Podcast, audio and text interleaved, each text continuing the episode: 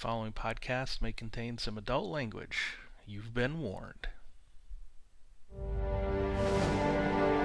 Those of you who got an invite, welcome to Nerd Prom. No matter where in the world you are, we're all Nerds International. With the hyphen.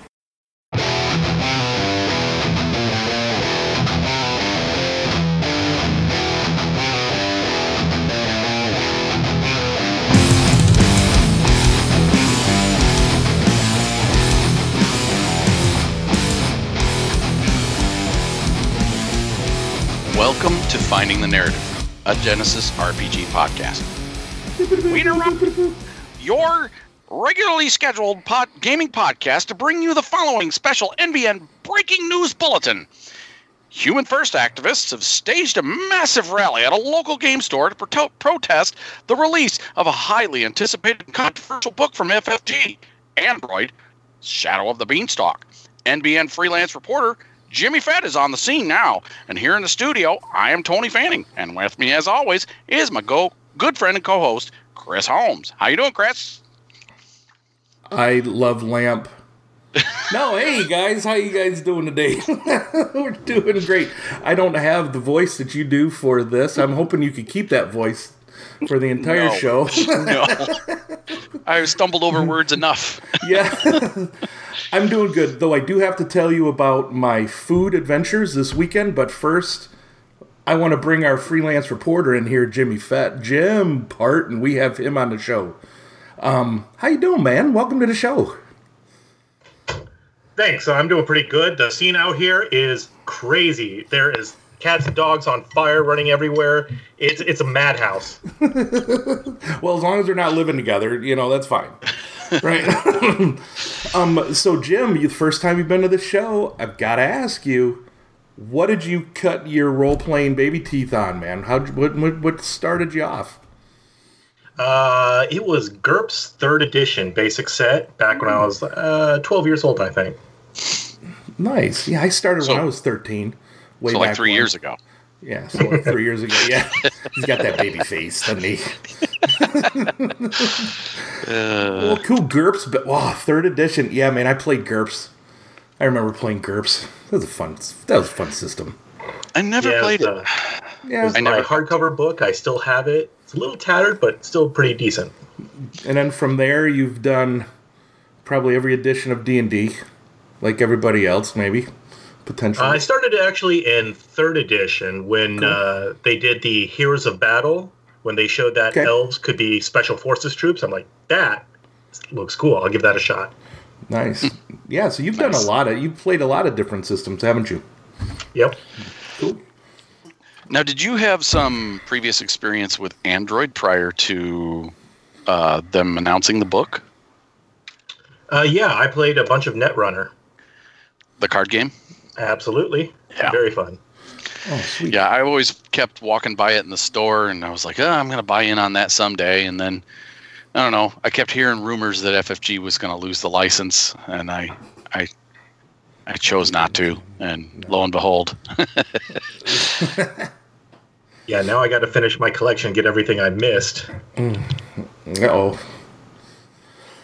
Well then, okay, so adventures in cooking the lambus bread for thought. Okay, so last night, yesterday, I actually bought a second air fryer, believe it or not. What? Yes, because I had to cook a shit ton of wings for my gaming group last night. And had like 15 marinated in like the smoky mesquite, another 15 marinating in honey. Teriyaki, and then I cooked like another 50 wings that are plain, but I had like some sauces out so that they could toss them in, and yeah, man, we had fun. Did you add an extra difficulty for two fryer cooking? Dude, it was easy. It was awesome. And it was coordinated, so I got a boost die. Nice. Right, Stefan? Yeah, they gave me boost die. And then this morning, which I have to shout out, I have to give my buddy Dan Olson 50 pieces of rice 50 pieces of the shrimp that he cut up for us. We went to Benihana, which is a Japanese steakhouse, teppanyaki. You know how they do the little show in front of you. It was his birthday yesterday, and he ended up going there an hour beforehand and paid them. Hey, I want to do this for my friends. So he did it in front of us. It was so awesome. It was so much fun. Oh, he learned how to do it? Yeah, he did it. They trained him for like an hour, and then he made his own lunch. And then he had to do it for 8 people. So cooking that's one was really easy. Cool. Yes, that was really cool. So hats off to you, buddy. Okay, now, what everybody is here for. The only news that we have is that I think it's floating out there that the PDF potentially for the Android setting is coming out March 5th. And I hope it comes out for the Worlds of Android book, too. I hope they do both. I don't think they will, though. You don't? Why not? Because they would have already, you think? Yeah, I think Worlds of Android is a coffee table reading book. And honestly, I think it's not a necessity for running the game. And I think the more interest they have in the game, the more copies of the hardcover book they'll sell. Well, that's just bad. But, man, it would be so much easier for me to read it on my tablet. Other than the shiny paper that this is on. So that's the news. And we don't have any listener feedback this week, right, Tony? We're just going to get into this, aren't we? Damn, Skippy. We have had some listener feedback, just little things, though, telling us we're doing a crap job. No, just kidding. We've had a couple people come on and say they love the show. New listeners that have chimed in on either YouTube or on Facebook to say they love the show. Awesome. And it's just, I don't want to sit and toot my horn all day. So I thank you folks who are coming on and saying such things. We love it that you guys listen. Yep. We love it that you love the show. Yep, me too. Yes, we do. Ditto. All right. So let's get into our first segment. Let's go hand out some 50 pieces of awesome to somebody.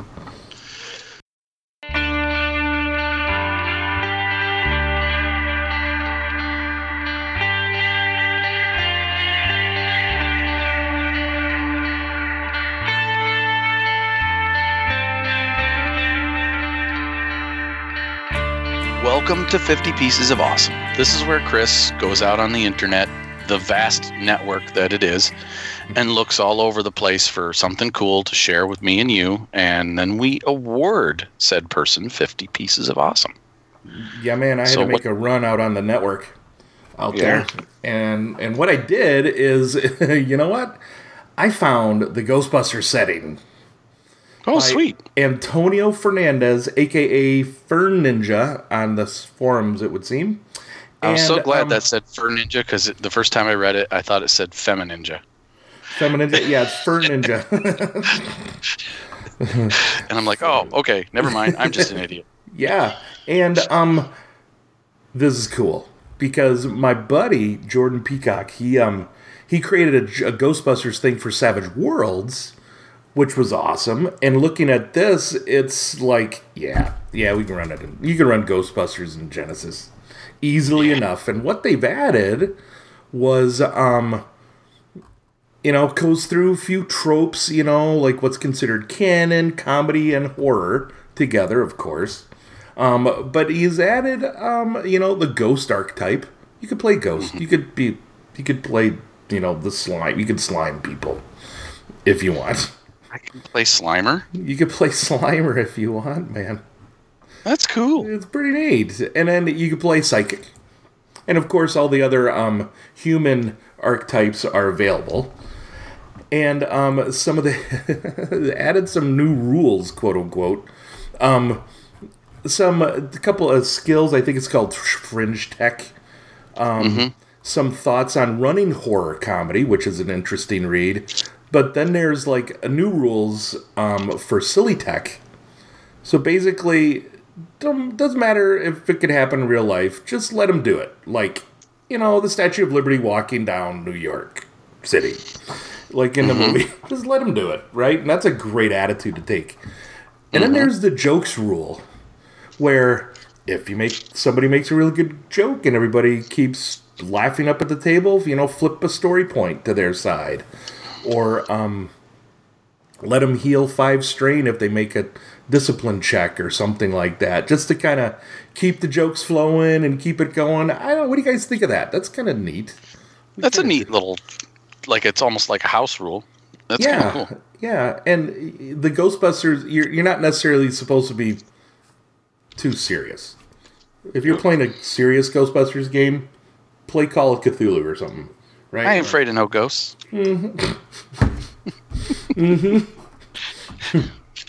And, god damn it, we have a proton pack. We have stats for proton pack. That's it. Yeah. Say no more. Yeah, I really like the layout that he did here with the opening of the thing, where he talks about the setting rules to be used in here.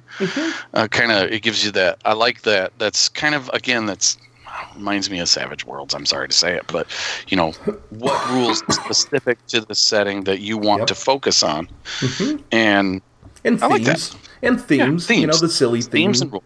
Yeah, and this capture stream is an interesting. It's a neat rule. Let me read it. So for the proton packs, of course, don't cross a stream. A result of a despair will do bad stuff. But anyways, but there's another thing called capture stream.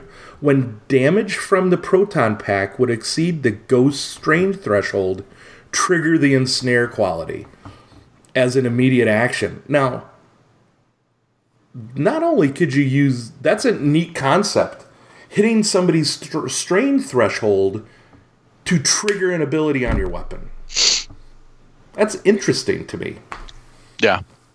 I like that. In addition to, because it uses ensnare, that also gives the ghost the opportunity to break free of the capture beam. Yeah, absolutely. And or be put into the thing.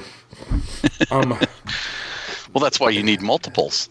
Yep, and not... they even have rules for sliming stuff. I'll let y'all read it yourselves.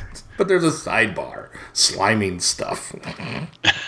And then, of course, here's another mic drop moment.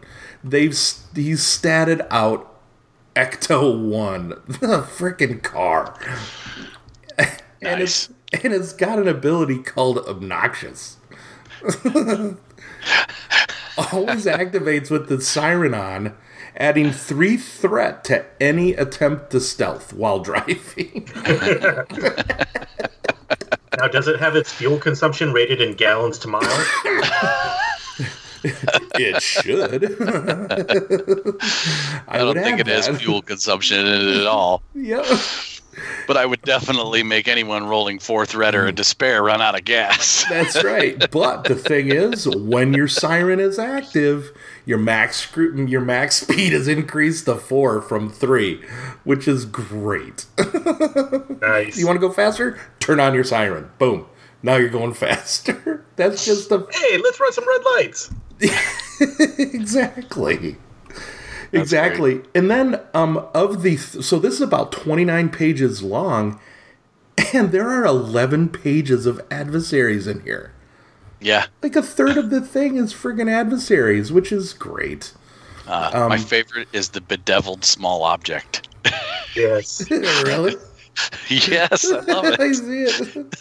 The picture is the apple with the freaking tongue and... That's great. Yep. And that is so that's what we want to award 50 P's of Awesome for. And I'd also like to give an honorable mention to Jared D.W., who created a character sheet for this and compiled Fern Ninja's work into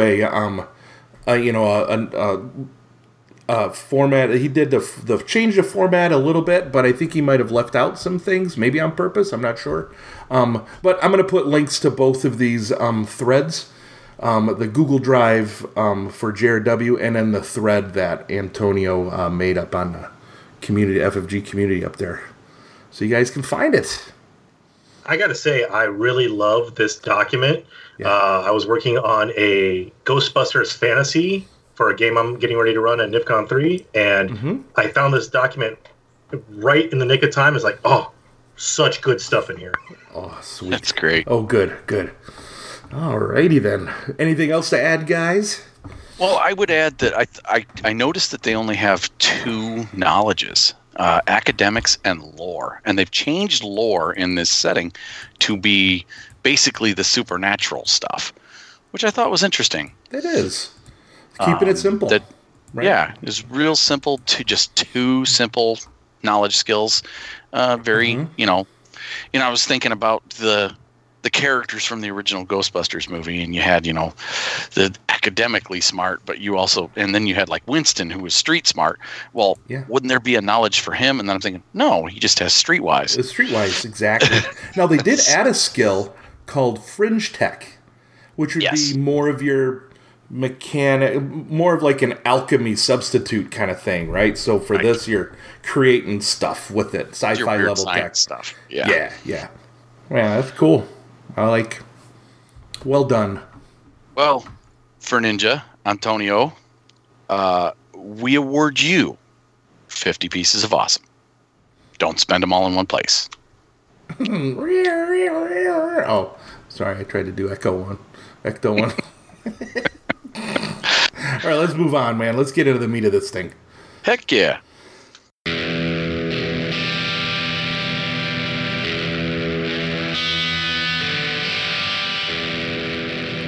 All right, well, welcome back, everybody, to the Books of Genesys.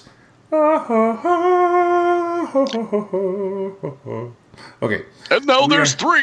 Now there's three of us. Yay! Well, three people, three books. That's right. Oh, yeah, three. Yeah.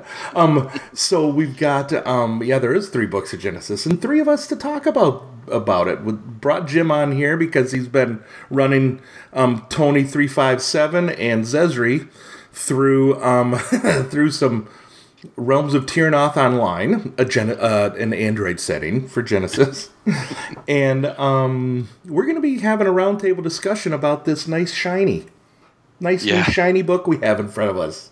So. Do we want to do overall impressions first, or do we just want to get into our favorite things? No, we can do overall. Do an overall? Yeah. Jim. So let's start with Jim. Yeah, what do you think, man? Overall impression. I really, really like the book itself. The chapter on running is very, very good. I love how much... world setting information is in this book. Yes. It's like the perfect amount, isn't it? It's like not too much, not too little. Hey, I'll tell you, there is the sentence on page 141, second column, this first sentence. The purpose of this chapter, I'm in chapter 4 where it starts talking about New Angeles and Highland. The purpose of this chapter is to enrich, not restrict, adventure building. Dude, that right there just says it all with this. They're just throwing tidbits in there, not restricting you. Just, man, my juices were flowing. Absolutely. Thinking of that. Yeah. I also love how they put all the adversaries together in one spot. Oh, yes. That made it so easy to look up stuff back and forth.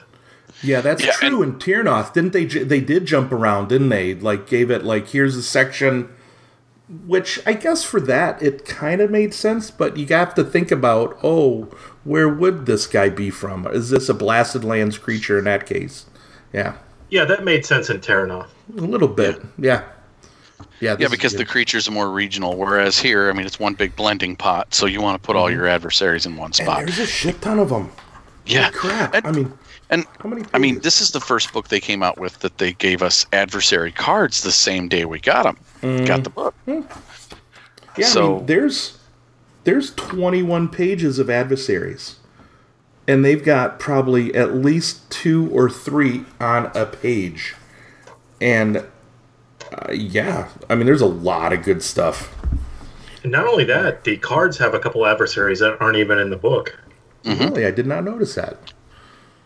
I haven't looked through all my cards. The couple of the adversaries that are in the book are mixed into the story sections. It's just an example adversary, like the character from the novel or the novella that came out, Okay. Oh, what's his name? The android cop. Drawing a total blank as to his name right at the moment, but he's in the Chicana district section. Cool. All right. So, Jim, any more overall impressions from the book you got? No, I think that does it. It's all right. A great book. How about you, Chris? Well, my overall impression is, well, Cocktails and Dreams on the frickin' cover. That was one of the first things I noticed. And then you pointed out the Tropicana, which is right across the street from it. If all of you youngsters out there, there's an actor named Tom Cruise. Remember that guy that we talked about a couple episodes ago? That was like his restaurant. And FFG, if somebody's there listening and you put it in there, it's kind of neat. That actually just stood out. And more than anything, just the art is so evocative for me. And again, I will double say the running chapter 3, or I think something like that, on the network. Really cool. Expanded a little bit. I love what they did. I love the concept of the ice and icebreakers. Pretty sweet. I like that a lot. And I read the chapter on the background. Now I want to go open up my Worlds of Android book and just plow through that now again. Not again. I only read a little bit of it, but now I'm ready to read it all. Yeah. And just the sheer amount of information they put and adventure hooks they have in Chapter 4. That was what I was going to say. That's probably my favorite piece in the book is the adventure stuff. Mm-hmm. Yeah, I mean, they overall, I'm just the hooks. I love it. I love it when you give you a little bit of GM spice like that.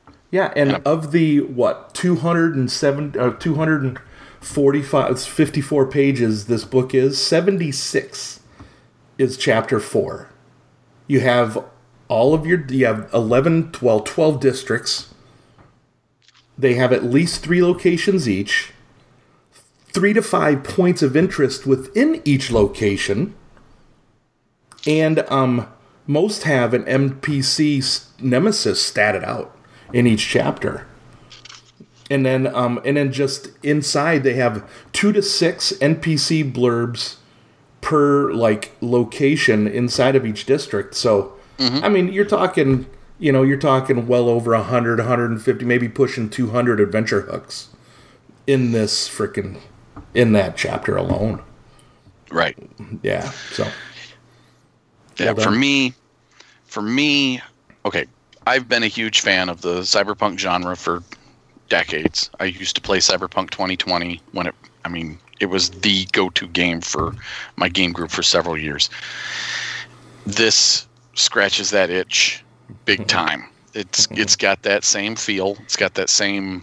I mean, I look at it, I see all the same evocative images, only in color. That I, whereas back then all the role-playing books, everything was printed in black and white. Yep. The cover is beautiful. If you walk up to it in the store now, in my game store, they've got Genesys kind of shoved in. They got Star Wars stuff on one side. They got some Call of Cthulhu over here, and in the middle of this shelf, they've got this Android book sitting there.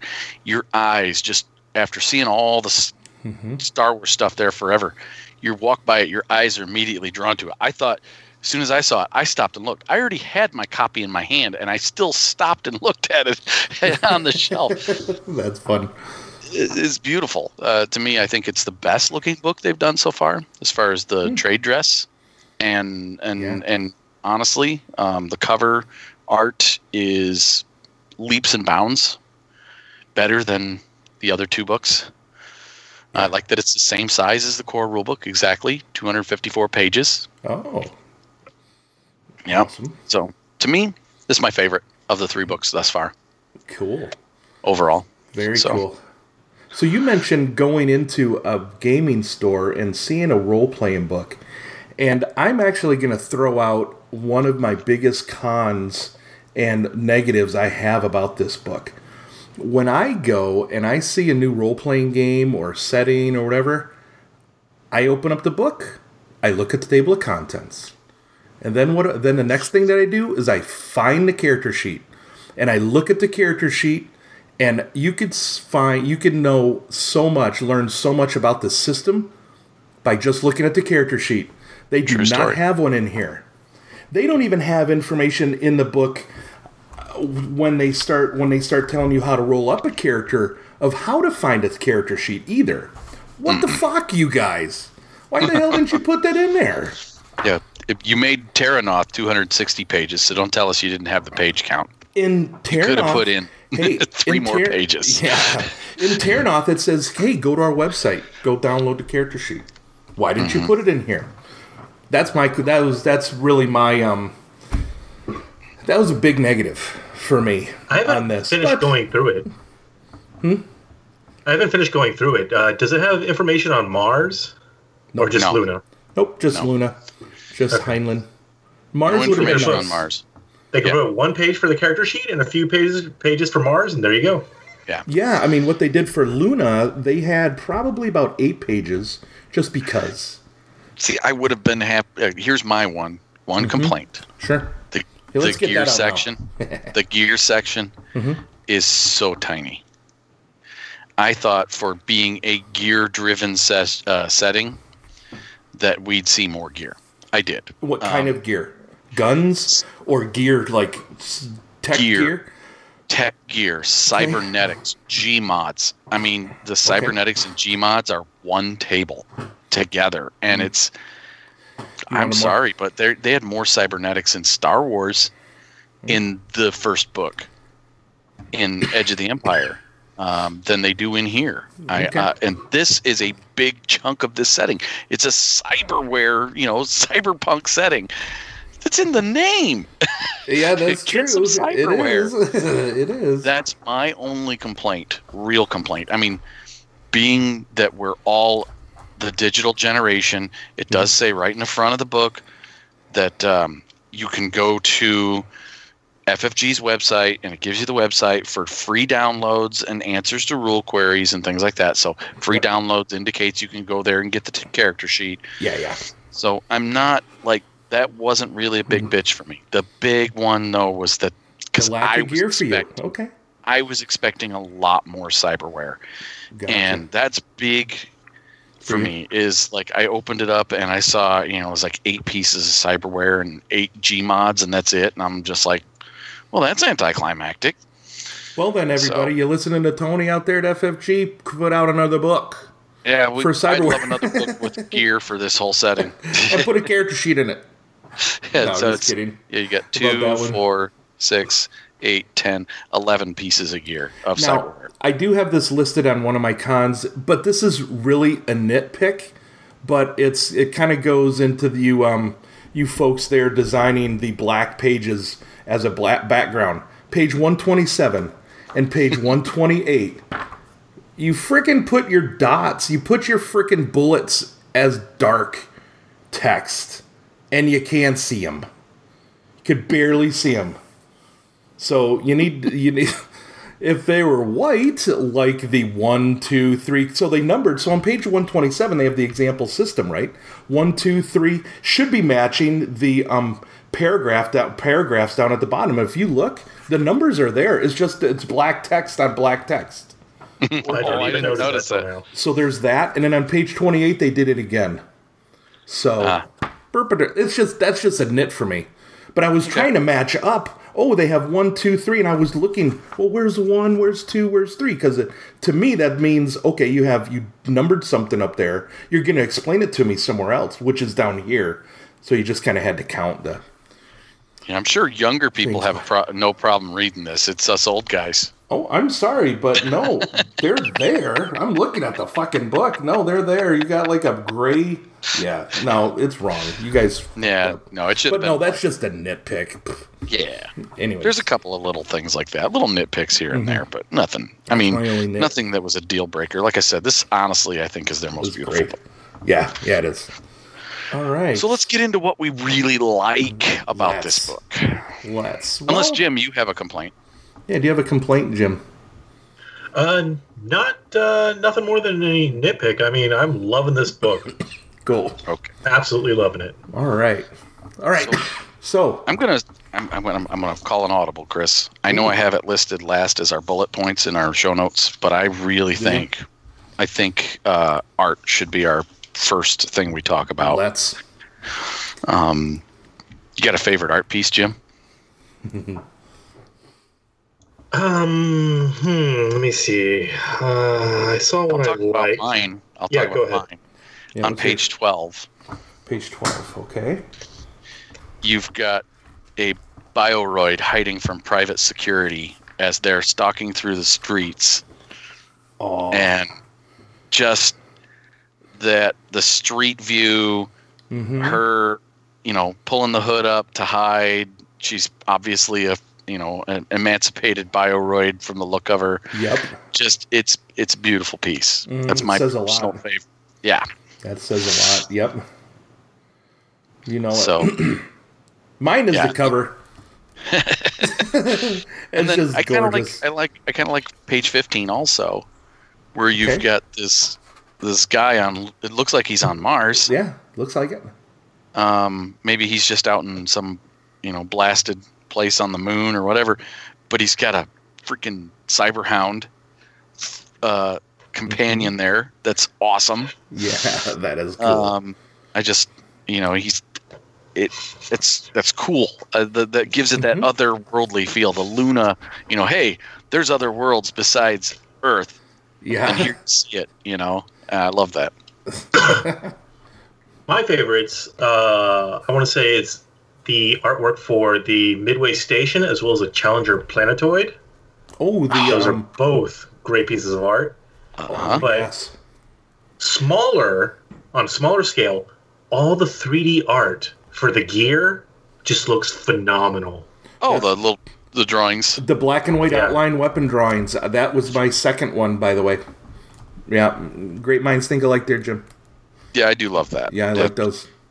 I always want to know what my gun looks like. Yeah. Everybody wants to know what their gear looks like, and having pictures in the gear section always I want that piece of gear because it looks cool. Like the spinal modem on 106. That just looks cool. Yep. Yeah, the black and white. Well, you don't necessarily call them like black and white because it's like teal and white and black. They're like a digital blueprint. Yeah, digital blueprints are sweet. Yeah. And then if I was to say an overall like one other one that I really enjoy, and that this is the one that I would show to people to give them an idea of what the setting is about. And they picked a perfect piece for it. It's right at the beginning of the book, page 4 and 5. Welcome to the Shadow of the Beanstalk. If I wanted to introduce a player to this game, I would open it to this page and I'd say, read this and look at that art. And you get right here. This evokes what the setting is all about with the art, with the blurb that's there beside it. Perfect. Yeah. I could see. I got to give a shout out to putting live nudes on the cover. That is awesome. Exactly. Yeah, it's there. I gotta pull my glasses down to the edge of my nose to see it, but it's there. It is there. Oh yeah. Oh yeah, it is. So there is a picture. So there is a piece of art in here that really says all you need to know about humans and bioroids. Sorry, and that's on page 142. Okay. Okay. Yeah. Lower left, you've got two kids. Looks like they're walking around in a mall. They're playing with stuff, and they have their bioroid servant behind them carrying all their shit. That's pretty much... That's one of the Jeeves line, bioroid butlers. The Jeeves, okay, yeah. I mean, it's really all you need to think about when you're thinking about, how humans and... what humans think of bioroids. They're just there, Yep. Now, these kids look like Misties out of the 80s. Yeah, they do. Well, fashions are coming back around. Yeah. Yeah, I do. The art in the whole book, I mean, again, it all comes from the card game, which they had a ton of good art for the card game. Yeah. And, another piece that I absolutely love. I'm sorry, I'm going to, because I finally found it. It was the one I was trying to look up earlier. 218. Opening of the adversary section. Oh, yeah. Her sitting in the chair. Yeah, with the holographic controls. The runner just getting ready to kind of hop into the net, right? Right. That's cool. I like that one too. Yeah. Yeah. I like that one a lot. So, all right. Well, okay. Well, that's art. Unless you have another one there, Jim, that you wanted to shout out. Other than all of it. I like the expression on the guy's face on page 242. 242. Okay. Let's look. Oh shit! Yep. You talking about the guy? You talking about the runner that is would that be like a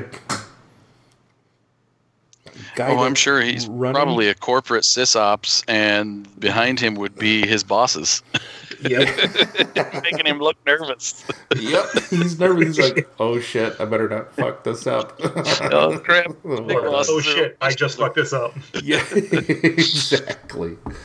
Yep. All right, so as with Genesys, Core, and with Terrinoth, we got some new archetypes. Yup. In fact, we kind of got, the human was all kind of boiled down to one. Yeah, the natural. Really, two, if you count the loonies. So we have, starting on page 24, we have the archetype section where it's in the character building section. Yep. You have your natural, your bioroid, your clone, cyborg, your Gmod, and your loony. Now, we had a question from Daryl. Daryl Carcier, he said to us, well, how would you stat out a Martian? And honestly, I would probably just use the Looney template. I don't think I would. I think I would go with a human. I would go with a laborer, maybe even a human, because Mars has a higher... Well, maybe. Well, I don't know. You're right. Maybe Looney is it. Sorry, I think of the Martians in The Expanse, and they're not taller, bigger. They're bulkier. They're more athletic. More athletic. Is there a? It's a gravity thing. Mm-hmm. There. Oh. You know? Yeah. So you think you maybe would. Make a stat block for them, or would you choose, like, say, the laborer out of the core rulebook? I would probably do the laborer out of the core rulebook, maybe. That's what I would think. And then I think the laborer gets, like, the hardiness or something. Here, let me open it up real quick. No problem. What do you think? I don't know. I think... you would do the loony. I thought the loony was a good start, because of the... Not because of the... I would do my own stat block, to be honest with you. Mm-hmm. Not because of the ability scores, but because of the more along the lines of the special abilities, the 0G adept, growing up on Mars, they, they're a little bit more apt to know, but I guess Mars has, I feel like, gravity, so the laborer, so the two the starting skills would be a rank in athletics, and then they're tough as nails, where they can reduce a crit. So I've got it pulled up in front of me. Lunar gravity is 16% of Earth's. Mars gravity is only 38% of Earth's. So I think it's halfway between human and loony somewhere. Yeah, I think you could do either, to be honest. Yeah. Well, I mean, you're not... Oh, it's a tough one. Me personally, because they say that most of the Gmods come from off-world... mostly they happen. I would play any archetype and just call him a Martian. That's what I would do. Yeah, but that's true. You probably could. Whether you're a cyborg, a Gmod, a bioroid clone, doesn't matter. Yeah. So, thanks, Daryl. Yeah, thanks, Daryl, for the question. And hey, what archetypes called out to you the guys the most? What do you guys like the most? Cyborg and Gmod. Yeah. Those are my two faves. I like the way they did them. Mm-hmm. Yeah, I like them as well. Yeah, I like the cyborg and the loony. I liked how they did the loony with the, they're taller, skinnier, more athletic pilots types. You know, we've seen the like of the Bioroid before. Definitely evokes the droid from Star Wars, or in our clockwork from our setting that we were building. It definitely does that for you. Yeah. Yeah, but I don't know. I just like the abilities that mirror each other of the cyborg and the Gmod. Cool. I like especially the Gmod. I don't know why that one just called to me. Maybe because I didn't have that in previous games. You know, I've had the cyborg, but yeah, the genetically modified human. You know, where you can have you could use your Gmods if you're using them as part of a skill. You can spend a story point to add success equal to your resilience rating. That's cool. Yep. And then you start with one Gmod that costs a total of 1,000 credits or less. Great. Mm-hmm. Love it. That's kind of the same thing for the cyborg. You can start off with a cybernetic ability with 1,000 or less. You don't have to reduce your strain threshold for that first one, which is cool. Yeah, then I really like their ability, too, the adjusted to cybernetics. Once per session isn't out of turn, incidentally, you may spend a story point to have your character heal string equal to the number of cybernetics they have. Mm-hmm. And that's cool. You're gonna see a lot of a lot more talents and abilities related to strain, because after reading the GM section, they very much encourage the structured social encounters instead of combat. Well, I mean, you can always do combat, right? But the social... Well, you're not playing in a setting where you can just walk out your back door and start hacking up monsters. Nope. Which is always nice to do. This is a setting where there's a semi-civilized society that you have to be a part of, so you have to... And the social aspect of that, interacting with the people around you, is a big thing. Yeah. Or lack thereof if you just go back onto the net. And kind of like what we do in real life. You still got to deal with people on the net. Yeah, I still got to deal with you chuckleheads on the net, right? It's still considered socializing. If you're a jerk on the net, people are going to shun you just as well as they are in public. Absolutely. All right. So I guess next let's get into so we have our archetype. Mm-hmm. Now let's talk about the careers that we've got here. Hey Jim, do you want to go through these? Tell us what have they selected for us for careers? Sure thing. Let me pull it up real quick. 32. All right, we got. Putting our guest on the academic. We got the academic. Mm-hmm. We've got the bounty hunter. Both very nice. Mm-hmm. The con artist. So this is definitely going to be your social character. I really, really like that. Yeah. You got your courier. Very, very good. I like that they included parkour for her. Investigator. This is going to be your other side of the social. Yep. You have your wristy, who's probably going to be almost entirely social, just throwing his money around at everything. Yep. You got your roughneck. Baby and giraffe. Rico's roughnecks. You got next up, you got your typical runner. Yep, and runners are your slicers, hackers, computer people, if you're not familiar with the Android terminology. Well, probably they really wanted to call it Netrunner, but they lost the ability to do it. Yeah. But they're going to be running on the network. Next up, you got the soldier, and I like how they cover that. There's actually been several worlds wars, from Luna to Mars and everything in between. Mm-hmm. And so there's lots of places your soldiers can come from. Yep. And then you got techs, who aren't runners themselves, but you're inventors and fixers of all the technology going on. Mm-hmm. I think this is the only one that actually has medicine as a career skill as well. I think. Let me look. Yeah, I think so. Yep. Yeah, your academic. Yep, your academic does. Yep. So that would be where your healers are. Mm-hmm. But your tech is, I mean, you could build a tech that's all about being a cyber doc or a Gmod. Oh, yeah, absolutely. That'd be cool. Yeah, I really, personally, if I were to pick a favorite, I absolutely love the Courier. Okay. Why the Courier?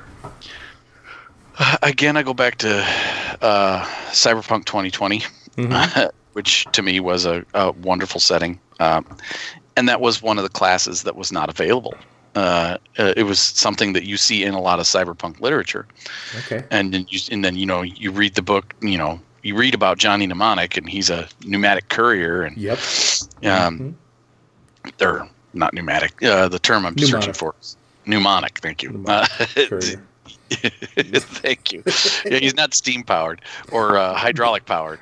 Pneumatic, yeah.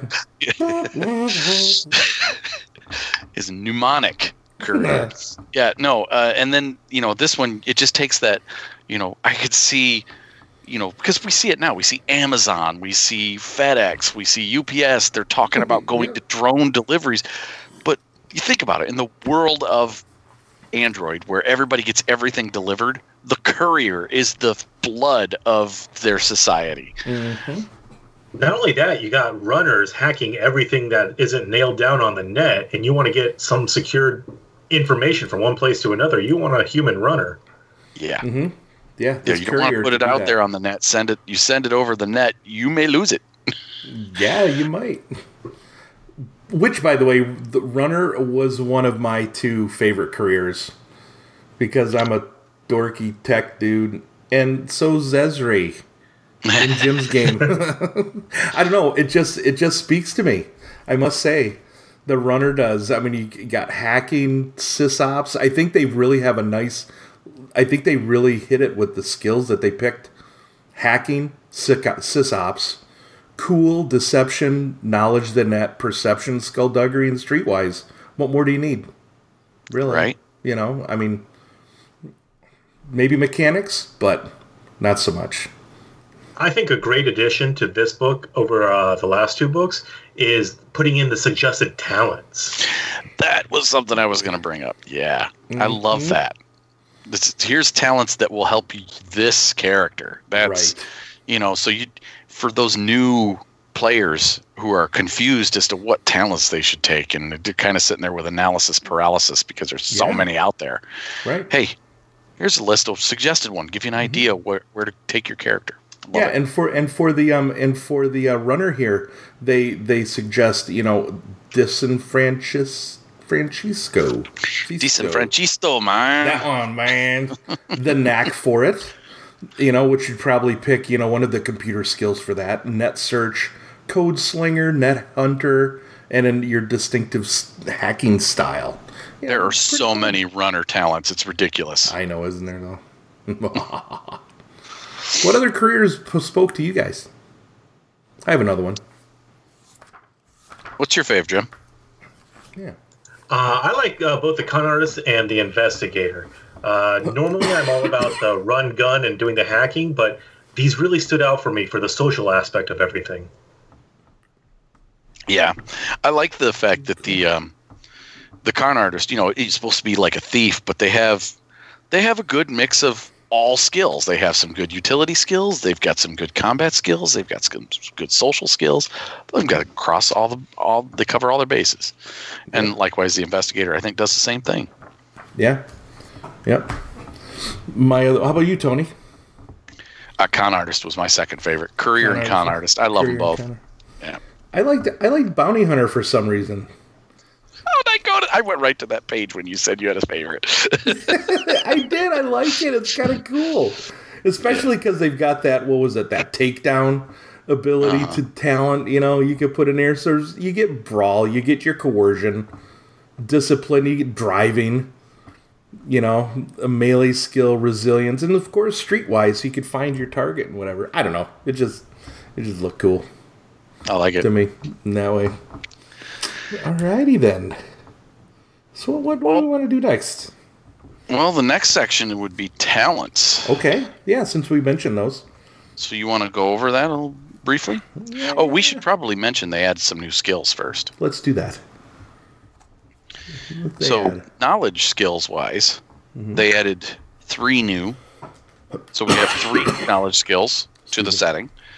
And again, they did another master skill list for the Android setting, which tells you all the skills for the setting. Which I like. That's on page 42. I really like that. Mm-hmm. It also, calls out where they're at in the core rule book and where they're at in Shadow of the Beanstalk.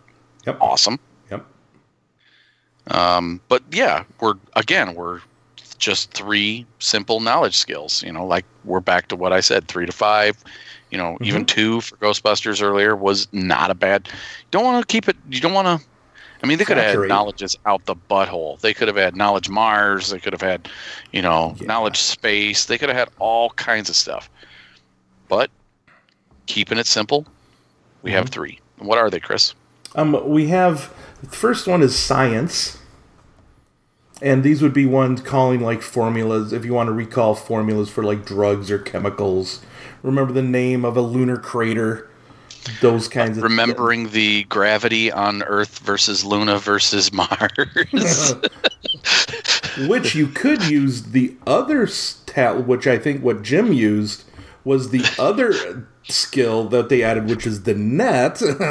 You know how to look shit up on the network and figure out. Oh, I can't recall it. I'll just look it up and I'll just Google it. So the net is another one that's kind of going on under the net and looking for stuffs. Mm-hmm. And then we've got society is another skill, which remember facts about New Angeles. This could be where you would maybe put your knowledge and learn a fact about Luna or Mars, even society related. Remember how the average loony feels about the NAPD. Know someone is trying to manipulate the stock market by short selling shares in a major company. Just those kinds of things. What are the most powerful crime organizations in the New Angeles area too? Is another one. Now to find out where those were, that would be your streetwise if you want to do that. So then we go for the last 2 skills. They divided computers into 2 different skills, which I thought was weird at first when we talked about it previously. Mm-hmm. But then, when we talked in our hacking episode. Yeah. But when you sit down and actually work on it, it's kind of, I like it. Yeah. Yeah. I mean, you have an offensive, which is your hacking, and you have a defensive, which is your sysops. And you need to choose, if you're a runner or somebody, whether you want to be more offensively computer-minded or defensively. So that's kind of cool. So that your computer expert isn't exactly always just the computer expert. You need to focus. Yep. I like that. Yeah. This is such an aspect of the setting that you kind of... if they had just left it alone, anybody could just take computers and be good at it. Yep. So absolutely. I like that. Yeah, that's pretty cool. Yeah, so all right, so on to the talents. Yes. We don't have to go over them all. Let's just talk about our favorites. Let's. In each tier, if you want to. I got a tier 1 favorite. Jim? Mine is going to be custom rig, because I'm all about upgrading your system and having more stuff going on at once, especially when you got some of the bigger, larger, harder systems and you need to run multiple ice at a time. This is what's going to make the difference. Mm-hmm. Nice. Yep. How about you, Chris? I don't know if I have one specific one, but I do like how they rolled getting a favor once a session into these these other talents, these like try. I call them background talents. Yeah, you're right. Something along those lines. Yeah, they kind of do feel like background talents, like the corporate drone or. Disenfranchisto. Yes. And you could spend basically, once per session, you could collect a small favor from a member of one of these talents that you choose, say a Trimov contact, right? You can get us, even if they don't owe you a small favor, you can get one from them. That's kind of cool. That was neat. How about you, Tony? I was torn. 2 of the tier 2 talents just really speak to me. Number 1, I love knockout punch. Mainly because your character adds the stun quality to their brawl combat checks. Equal with a rating equal to 2 plus your character's ranks in coordination. Another use for the coordination skill, which is awesome. Yes. Yep. Because that skill does not get enough love, in my opinion. No. I kind of love that, and the stun quality added onto brawl attacks. I love it. Yeah, it does. And then my other fave, hand on the throttle, because I'm going to put that one on Tony 357. There you go. Perfect. Once per round while driving and piloting a vehicle, your character may use this talent to increase or decrease its speed by 1. It's incidental. I love it. Now I can focus my maneuver elsewhere. Yes, to speed up or slow down. Yeah, you know it. Without taking system strain to do it, basically. Right? Exactly. Yeah, awesome. All right, so we're going to pick a tier 2 one then? Yeah, let's go into tier two. Maybe I do. I'll do my tier 2 because everybody's heard me just love this thing already. Mm-hmm. Parkour. Yeah. Page 49. It's an active talent. It's a maneuver. Once per round, your character may suffer 1 strain to use this talent and move to any location within short range. This includes locations that are vertically distant or have no access route, but there must be an object to move across or a path to move. You can't just go through doors or walls. Yeah. Yep. But that gives you an idea. Why I like this so much is it almost gives me an idea of how to build some of those when I start doing it, and I'm in the future when I start building super ability talents and talents for movement in a super setting. Mm-hmm. This is a nice framework for it. Is a nice framework for that. That's why I love it so much. Yep. So. How about you there, Jim? What do you think? I'm liking a quick fix. It makes me think of the inverse of bad motivator, and just being able to, for a story point, oh, by the way, this thing I'm working on is fixed for the next couple of rounds. Oh, that's cool, dude. I like that. Your number of rounds equal to your ranks in mechanics, so that's pretty cool. However, at the end of it all... it falls apart. I'm keeping it together, Jim. I love that. You just hold the car together for 2 extra rounds, and we land the car, and all of a sudden, come on, Tony. I'm holding together, Tony. Don't worry about it. Just make it around that corner. We got it, baby. You brought to mind when I saw this. I'm thinking the Bluesmobile at the end of Blues Brothers. Oh yeah. You know what I was thinking of? Planes, trains, and automobiles too. Yep. Right? That reminds me of several of my cars. Awesome. How about you, Chris? What you got, tier 2? Well, really, for any sysops, you need to choose Netrunner. Okay? Because if you successfully trace another character, you get an additional trace. And if when you read the rules, the sysops are all about tracing the hackers that are doing their runs, and with this you get a free one. You just get an additional trace. It gets you closer to knowing where they are. That one stood out to me as a must-have kind of for a kind of character. Nice. Okay. So tier 3. Tier 3. I do have an audible to call. I love the fact that they added good cop and bad cop back into the game. Yes. Those are 2 of my favorite talents from Star Wars. I'm glad they're back. Mm-hmm. So, okay, tier 3. Okay, I'm gonna go only because it's one of my favorite movies with Chow Yun-fat, John Woo movie, Hard Boiled. Okay. It's a great film. Isn't it, though? I'm with you, brother. And sorry, Keith, I swear to God, I didn't lose the DVD 15 years ago. Maybe I did. I don't know. Anyways, he's going to listen to this and go, oh, you bastard, you just reminded me. Anyways, when your character makes a check to recover from strain at the end of the encounter, your character may make a simple resilience check instead of discipline or cool. That's great for a Gmod.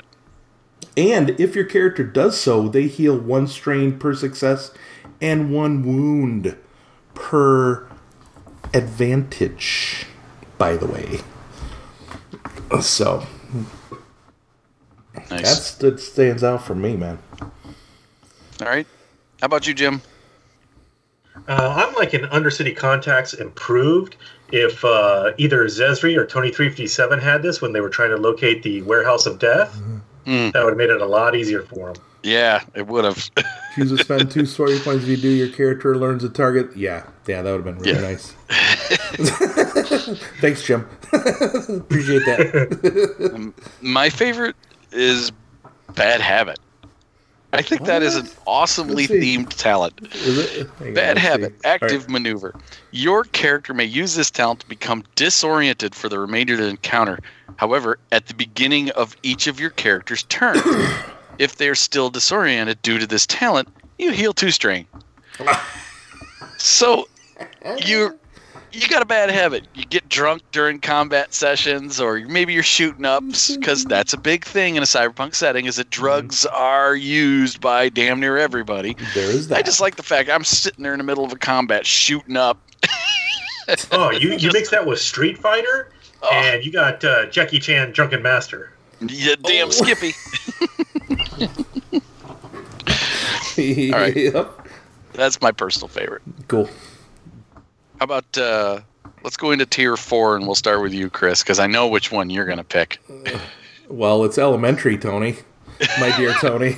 It really is. It's elementary. Yes, Mr. Holmes, please tell me about it. Mr. Holmes is picking, as an action, your character can use his talent to make a hard perception check while you're at a crime scene. If they succeed, they identify all prominent physical characteristics of one person who was at the crime scene.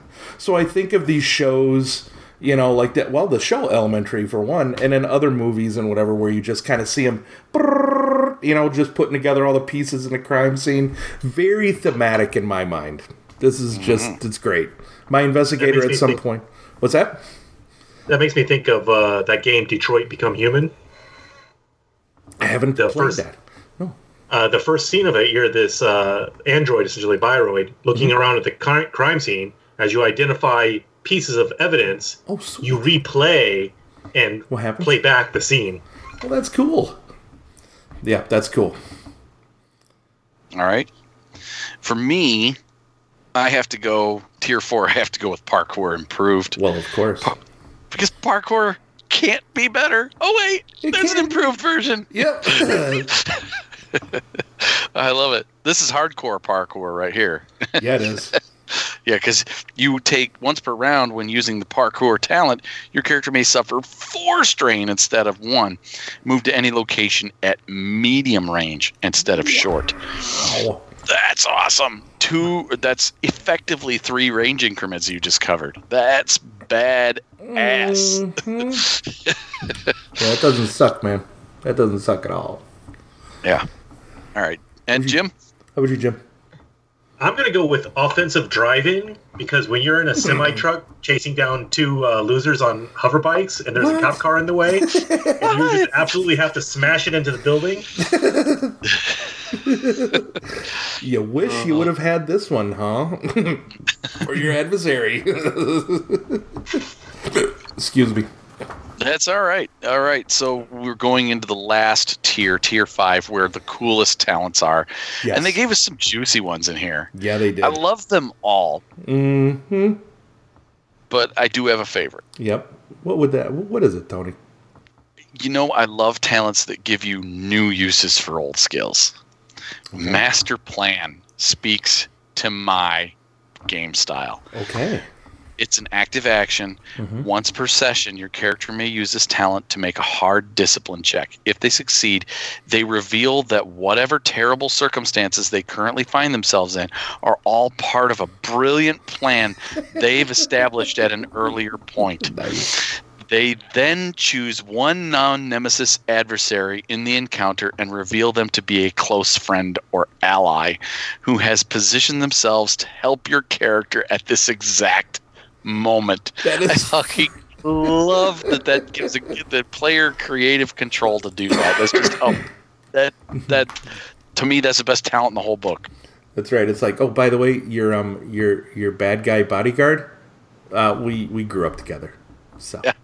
Hey, how's walk right up to the badass, nemesis, and he's got this really bad looking bodyguard. You walk over, you shake his hand, he goes, "How's my brother been treating you?" Yeah. Exactly. What? Yep. How about you, Jim? What do you think, man? I like the concept of ricocheting your laser blasts around with Trick of the Light. Oh, yeah. As an incidental, with a laser or maser weapon, you can use this talent to spend a single advantage to inflict one additional hit with this melee weapon, dealing base damage plus your total number of successes to either the original target or another target within short range of the original. Damn! Wow. Ouch. That's pretty cool. Yeah, that's good. Cool. How about you, Chris? The one that I pick is... could be scary fun, and that's Ghost in the Machine. It's an active action. This could be scary, especially if you have cybernetics, because you can use make a hard computer's hacking check. You could select a drone. If you succeed, you could select a drone, a vehicle, or a piece of equipment involved in the current encounter to dictate its actions. Alternatively, your character can select someone with cybernetic implants, or who's wearing powered armor. Now, exosuit. Oh, by the way, why don't you turn and shoot your buddy for me? That could be scary, man. Or if somebody has cyber eyes, you could totally hack them and just blind them, or make them see something you don't want them to see. I don't know. You could kind of really think of some crazy shit. That guy wearing power armor, it suddenly takes off and kidnaps the president. Oh, there we go. There's a plot point from Iron Man 3. Boom. Yeah, there you go. I was thinking Iron Man 2, where the armor twists itself around, breaking the spine of the guy in the suit. Oh. See? Scary fun. Thank you, Jim, for bringing us to a whole new scary level for us. Spine tingling, so to speak. Yeah, spine tingling fun. Yes. All right. So then we have this cool new mechanic that they've added to the game in the next section here. And I just want to say the favors mechanic, we're going to go over, and it's whole. Yeah. We're going to give it a whole show just for that. So we're gonna skip it for today, but I really love it. I just want to let you know. It's just another kind of currency that you could use, and it's definitely add some role playing hooks, adventure hooks. This is basically your built-in adventure hook for the GM. Yeah, I mean, it's really as good as Obligation, if not better. Yeah. Really, it is. Of obligation, duty, and morality, I liked Obligation. I like Obligation the best, and this is definitely up there with that. You're right. Mm-hmm. Most definitely. Oh, yeah, we definitely will cover that in another show, because it feels worthy of a whole show topic. Yeah, it does. Yes, it does. All right, so we're moving on to gear. Mm-hmm. And as I said, this is my least favorite section, just due to the anticlimactic nature of it. The thin nature of it, you mean? It's not enough pages. Not enough pages. But I do have some favorite pieces throughout the whole thing. Yeah. Yeah, I've got a couple too. I picked out a couple favorites too, I think. No, we start off with our our weapons, our ranged weapons particularly, and again, awesome art. Yeah. I like the sidebar on page 84 about restricted items. Much better at letting black market and how to use it and where to get stuff. Yep. But so you got a favorite there, Chris? Go ahead, start.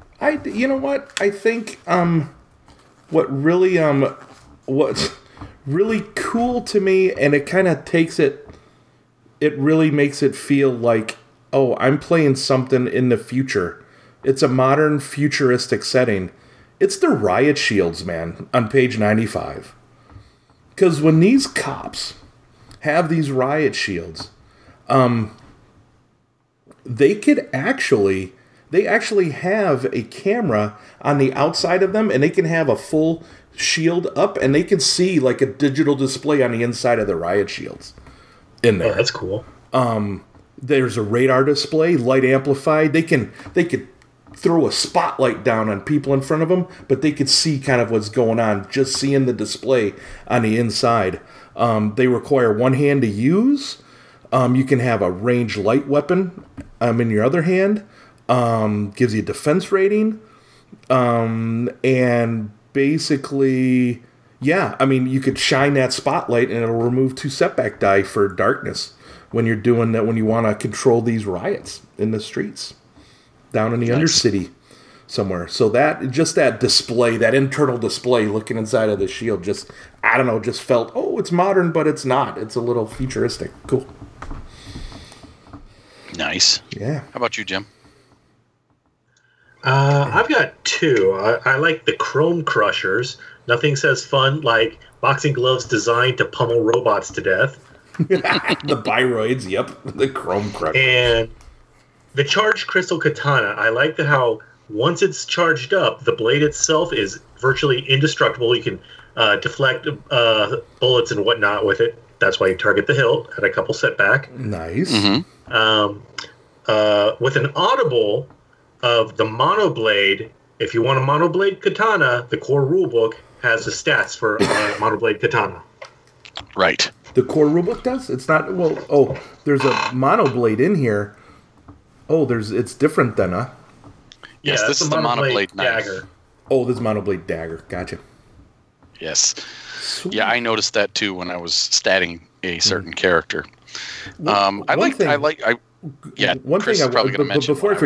Before I forget, one thing, read the flavor text on all these weapons whenever you try to choose one. Because there are some little nuggets in here, like the Charged Crystal Katana, very last paragraph. It's not up in the table, but although a Charged Crystal Katana requires only one hand to wield, while wielding it with both hands, you get the Vicious 2 quality.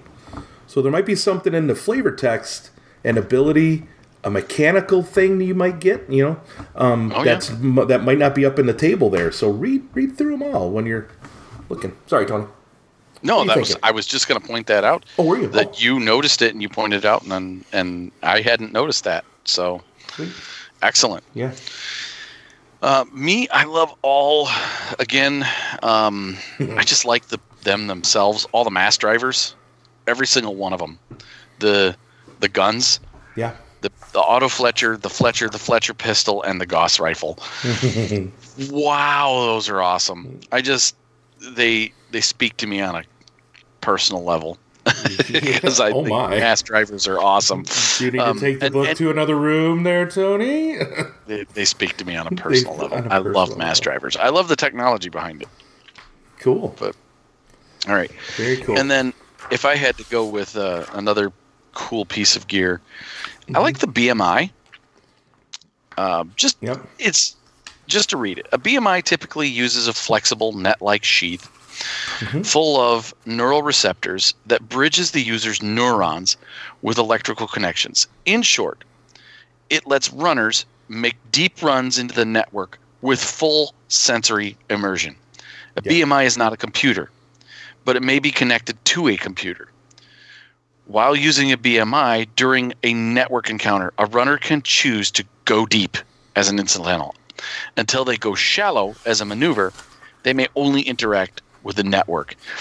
And that just that's that whole diving, deep dive into the internet. I like that it's a little handheld thing you can attach to any computer. Yep. And it's a brain-machine interface is BMI.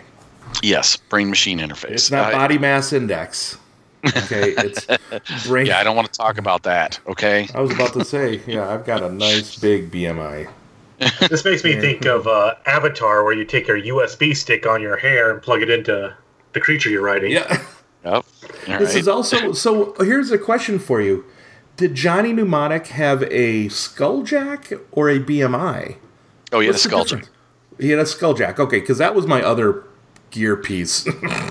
Because nothing says cyberpunk like a Skulljack to me. Because it's shiny mnemonic, right? I mean, that's just a, you know. Yep. And of course, I like it. Cybernetic section, but. And I love their drugs that they have in here. They're all unique. The way the happy drug. There's like a happy patch or something. Yes, the happy patch. Happy patches are cheap dermal patches filled with a street drug called Pixel.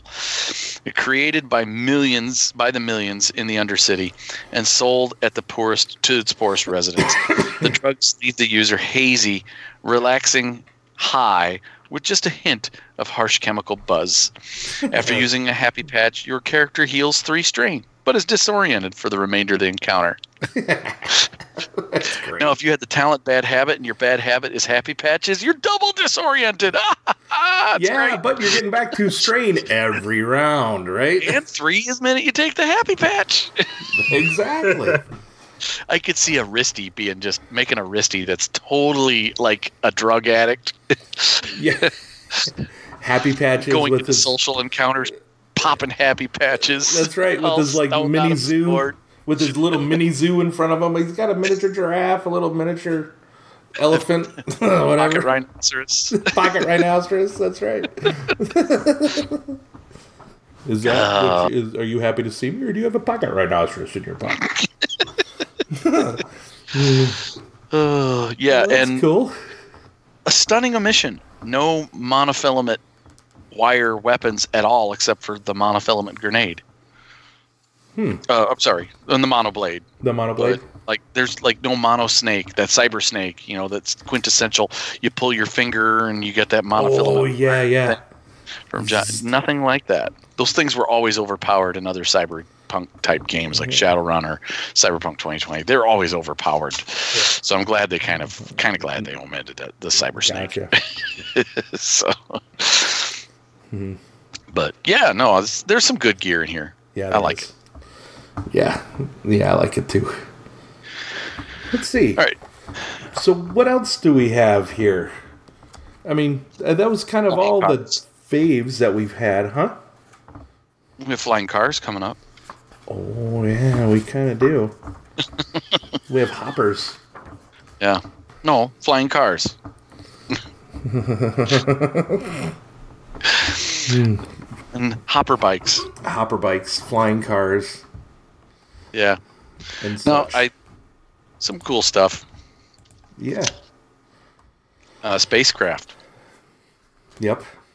Yeah, if you want to take your adventure out of this world, man. Yeah, just this is Chris's framework for building The Expanse when it starts doing that. That's going to be fun. Which reading this, it's like, oh, well, will I be able to do the Expanse? And I'm like reading like how like the bean pods come down and how they would come to Earth, and you know we saw one of the in The Expanse, one of the first or second season, you know, that jump ship came down, but they got jump ships in here. I mean, or drop ships. I mean, so it's it could be pretty cool. Could be very cool. So is that it for the books of Genesys here? Yeah. All right. That's it for the books of Genesys. I think we've got like the rest is all fluff, other than the networking section. But yes, we can go on to the next section. Overall, yeah, this is a great book. Yeah, there will be more to talk about for sure. Chris and I are probably going to do a whole show on the favor system. The favor system. That's, the favors. Yeah. The factions. We'll probably do another hacking 102 show with all the hacking rules they've added here. Yep. And then we'll probably be adding in this book into our fluff section for setting the tone when we start doing that. Yep, absolutely. Absolutely. There was one thing that I wanted to mention. I have a couple notes. Some of the things that I really liked as well. Let's see. Talked about the iceberg. Okay, so one thing. So page 166, kick-ass picture of Blue Sun Stadium. Oh yeah. So this stadium is so friggin' big, it can host a professional baseball game and a professional American football game at the same time. Dang. Which gives you the size of this thing. Plus, they mentioned something about Hollow War. The fuck is Hollow War, man? They could set up obstacles and stuff inside of this thing so that you could play, this Hollow War. It sounds like a badass version of American Gladiators. Yeah. Yep. Use holographic projections to, play paintball. Basically, that's what that is. And then, cool. so there's a couple of points of interest that really, interested me. Shoot, dude. One is called, and the acronym is PELE, Personal Efficiency and Logistics Experts, on page 181. So it's a research facility that is a mandate and secretive clientele, but it's actually a business of illegally manufactured, untraceable high-tech weapons. Now, how they made the connection of doing like a PELE and high-tech illegal weapons, I don't know, but it just spoke to me a little bit. Okay. And then there was this thing, page 188. Love the name. And I think that if I'd ever open up like a paintball place that or whatever, I would name it Danger Close. Page 188. Nice. It's a Wargamer Hollow War thing, but it tells you all about what Hollow War is in there. Exactly. However, towards the bottom, it says some officials have never really been at, they've never really officially reported any fatalities. However, there's leaked purchase orders reveal that Danger Close has made some bulk clone purchases from Jinteki before private events. What? Nice. Now that little nugget right there just gives you a, oh shit, these guys buy clones to frickin' do some like serious like killing and whatever. And like I said, all throughout chapter 4, that's 76 pages, there are small little nuggets like that all throughout. And that's one of the things I really love about this book. To end that section, that's basically one of the last things I had to say. Just these little nuggets that they throw in there. Gets my mind racing, man. Oh, yeah. Alrighty, then. All right. Go to the next section? Yeah, let's go on to the next part of our show, because otherwise we'll be talking all night. Which we can. Which we have been. Holy crap, dude, we're taking a long time.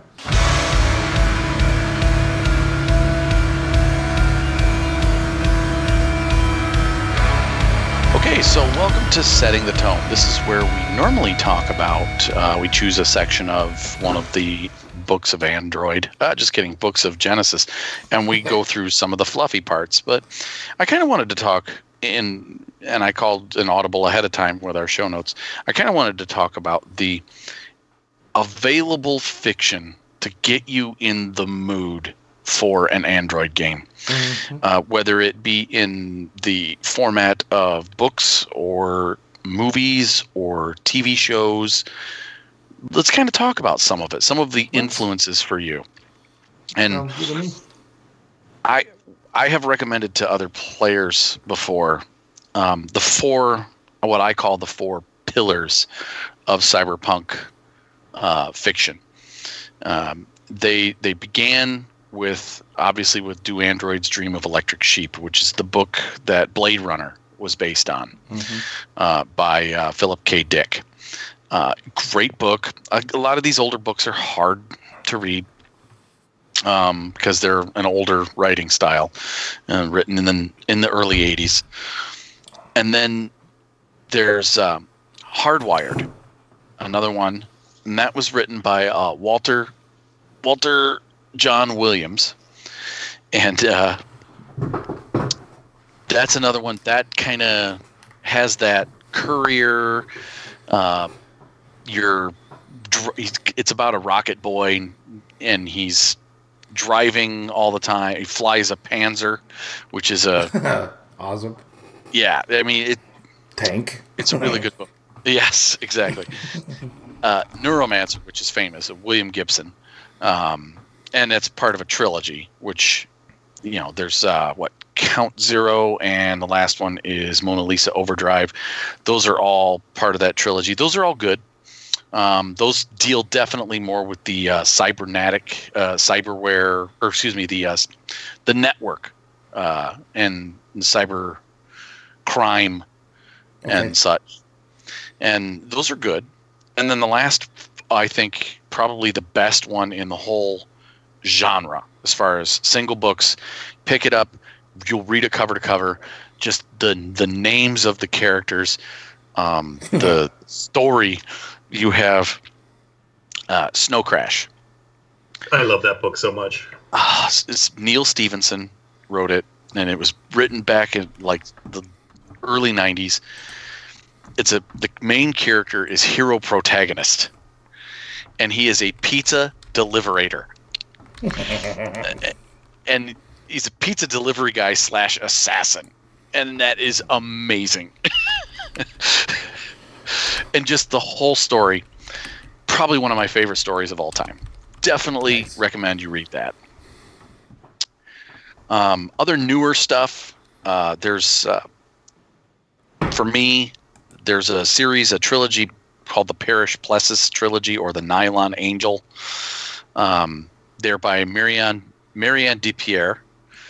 And she is Australian, so it's cyberpunk, but it's set in Australia, where this melting pot of cultures.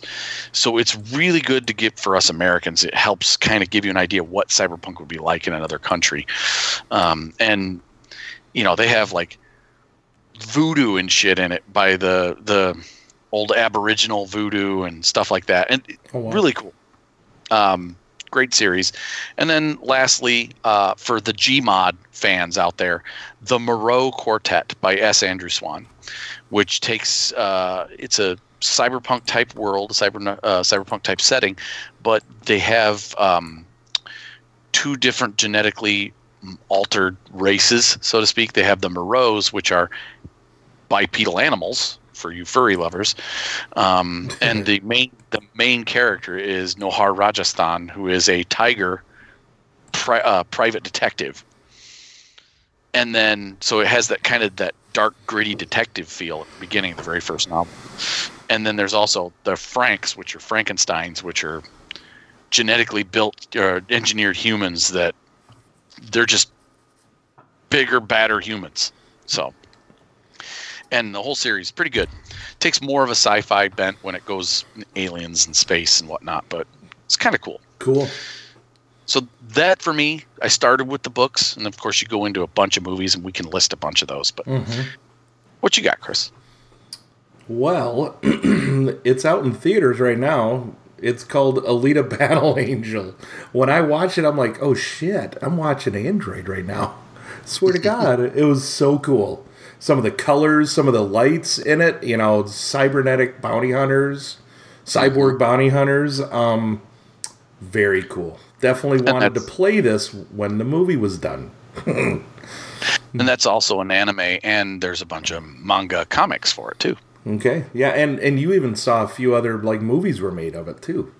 Yeah. So, yeah.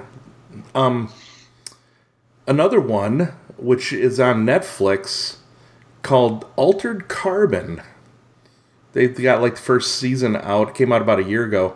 It's definitely a mature audience one, because a lot of sex in it. And but the concept that they had about having like a stack that holds your consciousness and being and whatever, that you could transport, that you can transport between clone bodies, it just sets up a really interesting story, and I won't go into I won't ruin anything there. And then you could totally add that element to your Android game easily. Absolutely. And then I was looking at on Amazon Video a couple weeks ago and saw a movie called 2047 Virtual Revolution. It's a low-budget flick on Amazon Prime, and I loved it. I thought it was got a really good story. I don't care about the low budget. The story's amazing. Yeah, I thought it was great. It was like, and I'm like, oh, I want to play an investigator.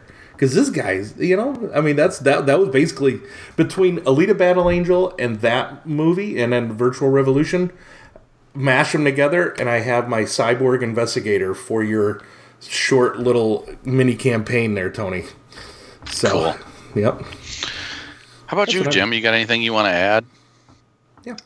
Well, I'm also a fan of the William Gibson. I liked the short story Johnny Mnemonic that obviously got turned into a movie, as well as the novel Virtual Light. Oh, that's great. Sweet.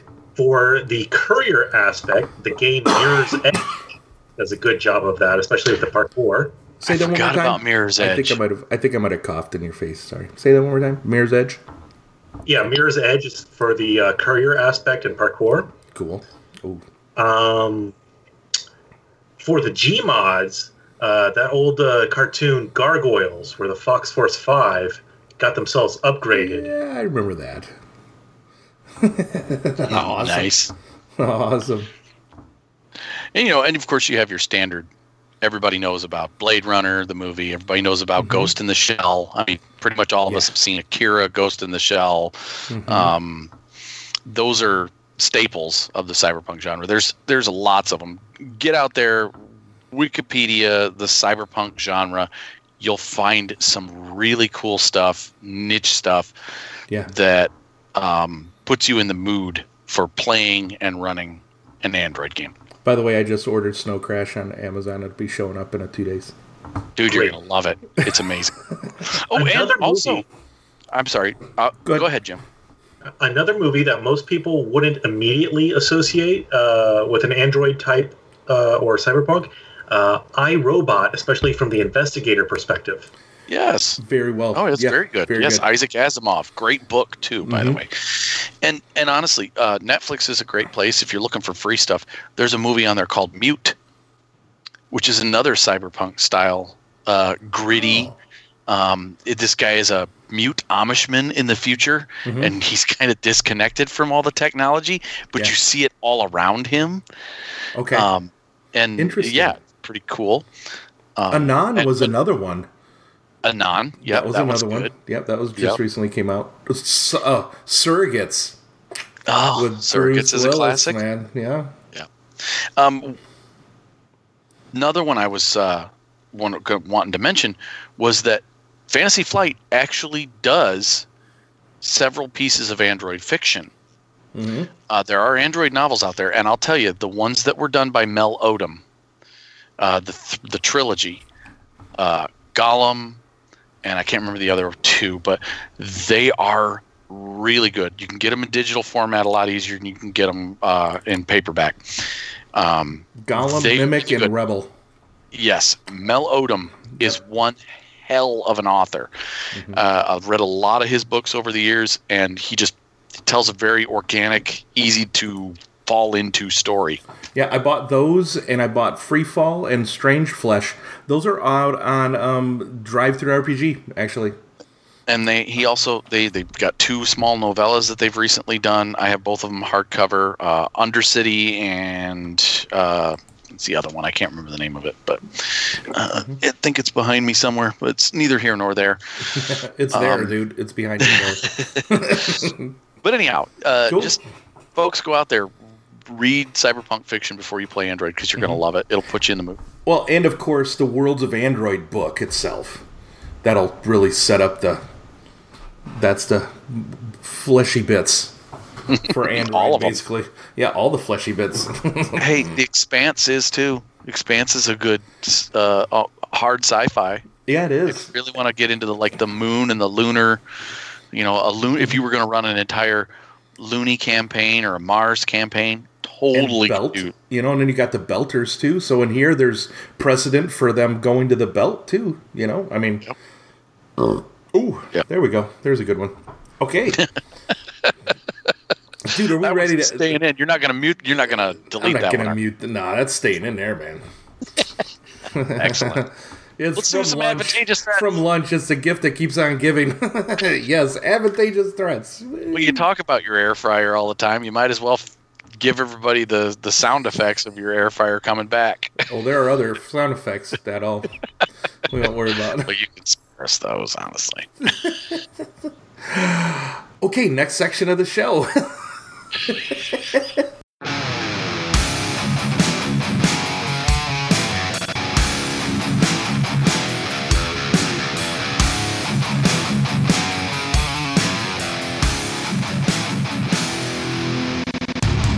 All right, everybody, we are going to do some advantageous threats. And you know what? Our guest, Mr. Jimmy Fett, is going to go first. How advantageous. Yes. Indeed. Though I did have advantageous to spare the other night. But we'll talk about that some other night. All right, so our character today is Siri. She's a natural tech. She is on the run on the Challenger Planetoid. She just stole the schematics for the latest piece of upcoming power armor. Ooh. Nice. She's making a break for a drop pod emergency escape pod. Okay. She manages to dive in.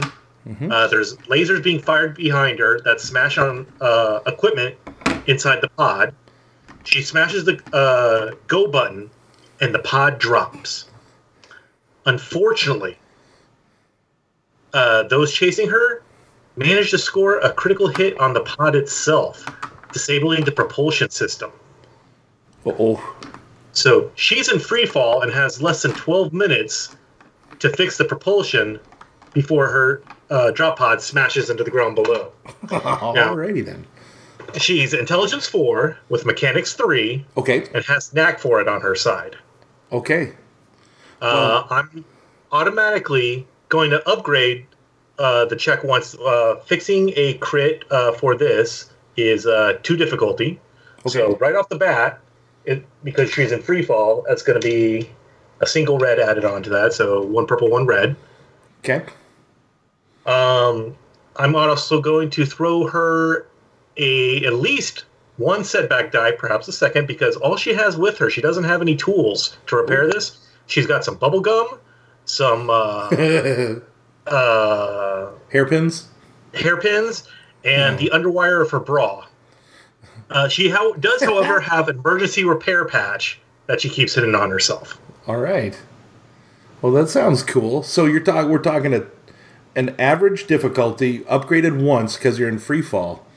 Mm-hmm. I'm thinking because it is, and maybe that's because of the whole free fall thing, that the time that she has would make this harder as well. Or is that the upgrade that you were thinking because of the time, or just the fact that it's free falling? It's a combination of the time for the free as well as the free falling. However, with the free falling, or maybe possibly this time constraint on it, that could be some setback for her. Yeah. I would either setback or even make it a hard difficulty. You know, add a purple. I like a hard difficulty. That's you like the good. Hard? Okay. He likes it hard. Maybe, is there lighting? Now, when it hit the crit, did the lighting go out in this? Does she have light? If not, that would be 2 setbacks. Let's say the light's flickering. Lights flickering. If the lights are flickering, then maybe a setback die for that. Alrighty. How about you, Tony? Any other things that we could mess with this character on? What do you think? Is she used to gravity? Zero gravity or low gravity? Ooh. She is not. Let's throw in another setback die for that. Are you looking at the zero-G rules, Tony? Yeah, I am. On page 110 of the Genesys Core Rulebook? I am, as a matter of fact, yes. Jim mentioned it earlier when we were on a break. Yeah. Zero gravity, on the other hand, does not grant any boost or setback dice to skill checks because of moving in zero gravity. However, characters who are unfamiliar with it may get them. So. Okay, I'm liking that. That's cool. Now, her emergency repair patch does give her a single boost die. Cool. Okay. All right. Well, what kind of a pool are we looking at there, Dungeon? All right, so I'm looking at 3 yellows and a green, a single boost, 2 purples and a red, and 2 blacks.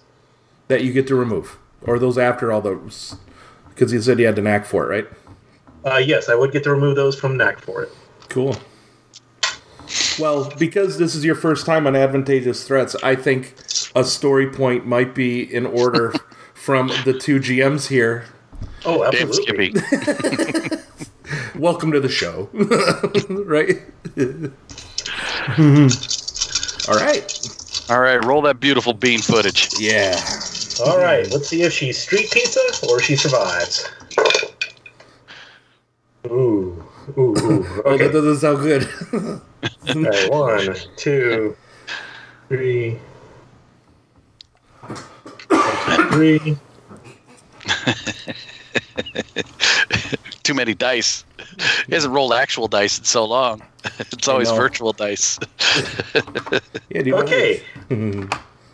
She manages by, I don't know how she does it, but she pulls it off with a single success and 2 advantage. Oh, nice. Well done, sir.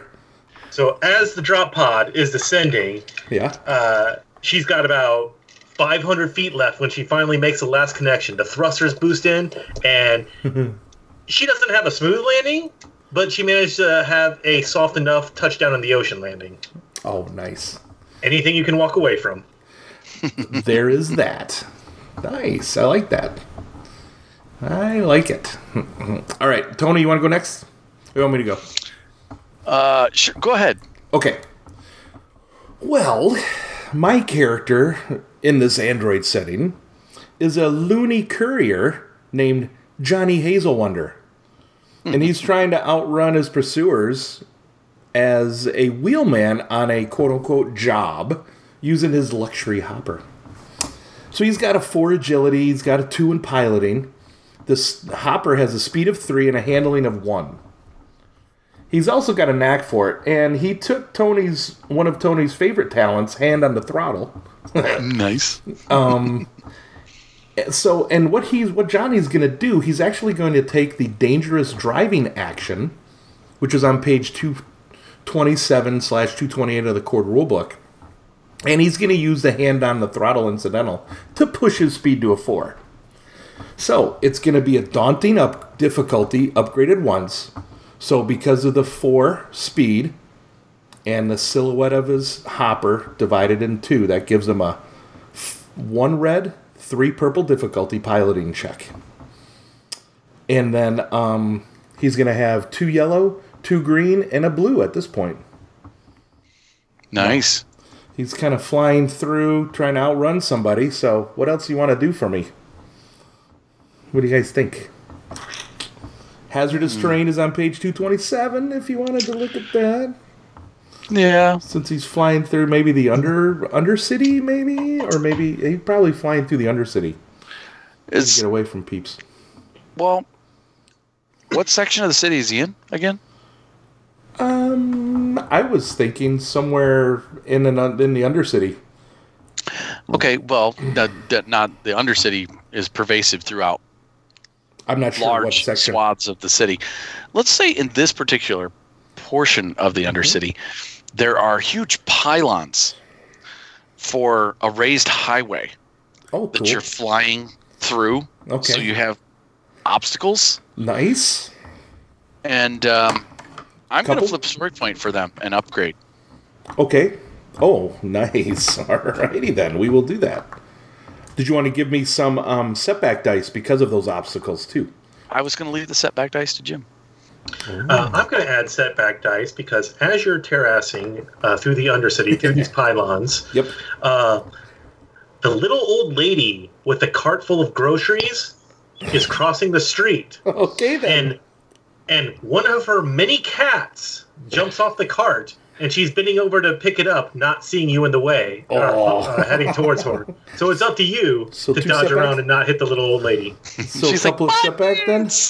Absolutely. 2 setback. All right. So, she's yelling the cat's name as she's chasing after it. Mr. Mittens! Mr. Mittens! Okay, so I do have the knack for it, so I get to remove 2 setback dice. Now, everybody out there listening to these, if you're a GM give your players setback dice so they can remove them with the talents they spend their XP on. Just to let you know, don't be afraid to do it, and don't be upset that they do remove it because of it. Because it's part of the game. That's what talents are there for. Yeah, man. We'll throw one more thing. Yes. Not everything that she has is a cat. One of them is a teacup giraffe. Oh, well, he is always... I'm thinking Johnny Hazelwonder always wanted a teacup giraffe, and that's going to give him another setback die. Because oh, precious little teacup giraffe. All right, here we go. Now, she still thinks it's a cat. Awesome. All right, here we go. Rolling it on the Android book, everybody. Uh-oh. Yeah. Well, I failed. Holy crap. Complete wash. Complete wash. 4 successes, 4 failures. Oh, no. 2 successes, 2 failures, 4 advantage, 4 threat. All washed. Just to let you know. So are we talking a teacup giraffe in the headlights kind of thing? Pretty sure we might be. Or at least a broken headlight and a... what do you call it? That'd be a minor collision. Cart. A minor collision, probably the grocery cart got smashed. Either that or trying to avoid the animals you scrape one of the pylons. Yeah. Oh, the paint job on my luxury hopper. No.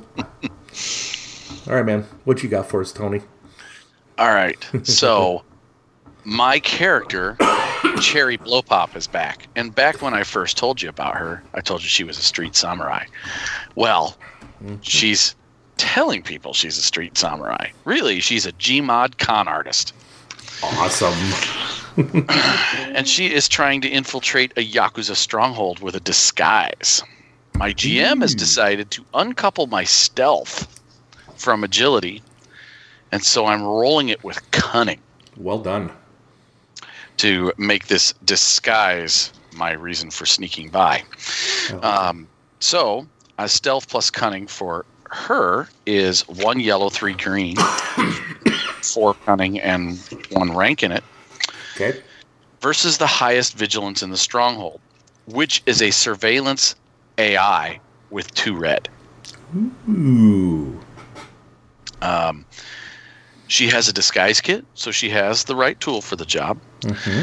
She has a chameleon skin, Gmod, which for 1 strain, she gets an auto success on stealth checks. Nice. And so she's going to be using that. And she has follicle control. Now, that doesn't necessarily tell you that she... it's a Gmod.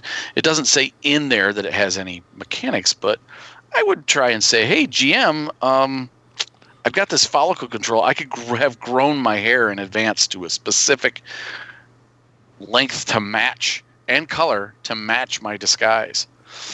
Okay. So it's really long bangs that hide my face. And cool. So on and so forth. So... I'm asking for 1 or 2 boost dice for my follicle control. What do you think? I'd give you at least a boost die for that, most definitely. Yeah. And then your disguise kit gives you 1. And the disguise kit gives me 1, right? Mm-hmm. So right now I'm looking at a 3 green, 1 yellow for my 2 red, 2 blue pool. Alrighty then. Is this like at night or something? Well, it is an AI, a surveillance AI though. It wouldn't matter. Whether time of day doesn't really matter. Mm-hmm. You think maybe a setback die due to the sheer number of cameras that the AI has, various vantage points, and infallible memory. Mm-hmm. And then would they have like heat control, like seeing if maybe you're nervous or anything like that? Is it that sophisticated to give possibly. Like extra possible? Yeah, maybe that's because it's 2 red. Yeah, take a couple of setback dice because of the number of cameras that are on you. Have you ever been here before? No. You haven't. Okay. I'm going to throw an additional setback your way. One of the people there, one of the Risties, has their little chihuahua that you abducted and extorted for money in the past, and it recognizes your scent and starts yapping at you. No, okay. Nice. Oh, well done. Right. Well, I have built into her, and I actually did build her, and I sent her to Chris. She does have a knack for it, and stealth is what she has a knack for it for. So we're going to remove 2 of those setback dice, leaving me right now with 3 green, 1 yellow, 2 blue, 2 red, and a black. That works for me. I'm good with that. Do we want to? We want a story point. It? Yeah, let's flip a story point here, because it's the Yakuza, and don't despair it. All right, here we go. Jerry Bilbao. All right. Well, your story point, the purple die, had no effect. Okay. And the single setback die from the Chihuahua was balanced out by my advantage. Cool. Leaving me with... Don't forget to add an auto success for your community. Yep, I have an auto success for the... All right, so... 5 successes. 2 failures. So 3 net successes. That's it. Everything balanced out otherwise. Cool. 3 net successes. So with 3 successes, she sees the Chihuahua in the Risty's hands, purposefully avoids it, goes as far rounded as possible. Yeah. In the process of doing so, it helps her blend in a little more. She can stop, grab a drink off of a passing tray, take a quick swing, and sneak past all security to get to the meat of the stronghold in the back. Nice. Well done, Cherry Blowpop. Hooty hoo. She'll be back. Yeah, she will. Because that's the best. I statted her out now. That's the best name ever, and you statted her out. I'll have to stat out Johnny Hazelwonder. All right. Awesome. All right. Well, hey, are we ready to go home and put this thing to bed? We got to send Jim home to his wife, or she's going to beat our asses. Yeah, her motherfucking majesty will totally kick her ass. All right.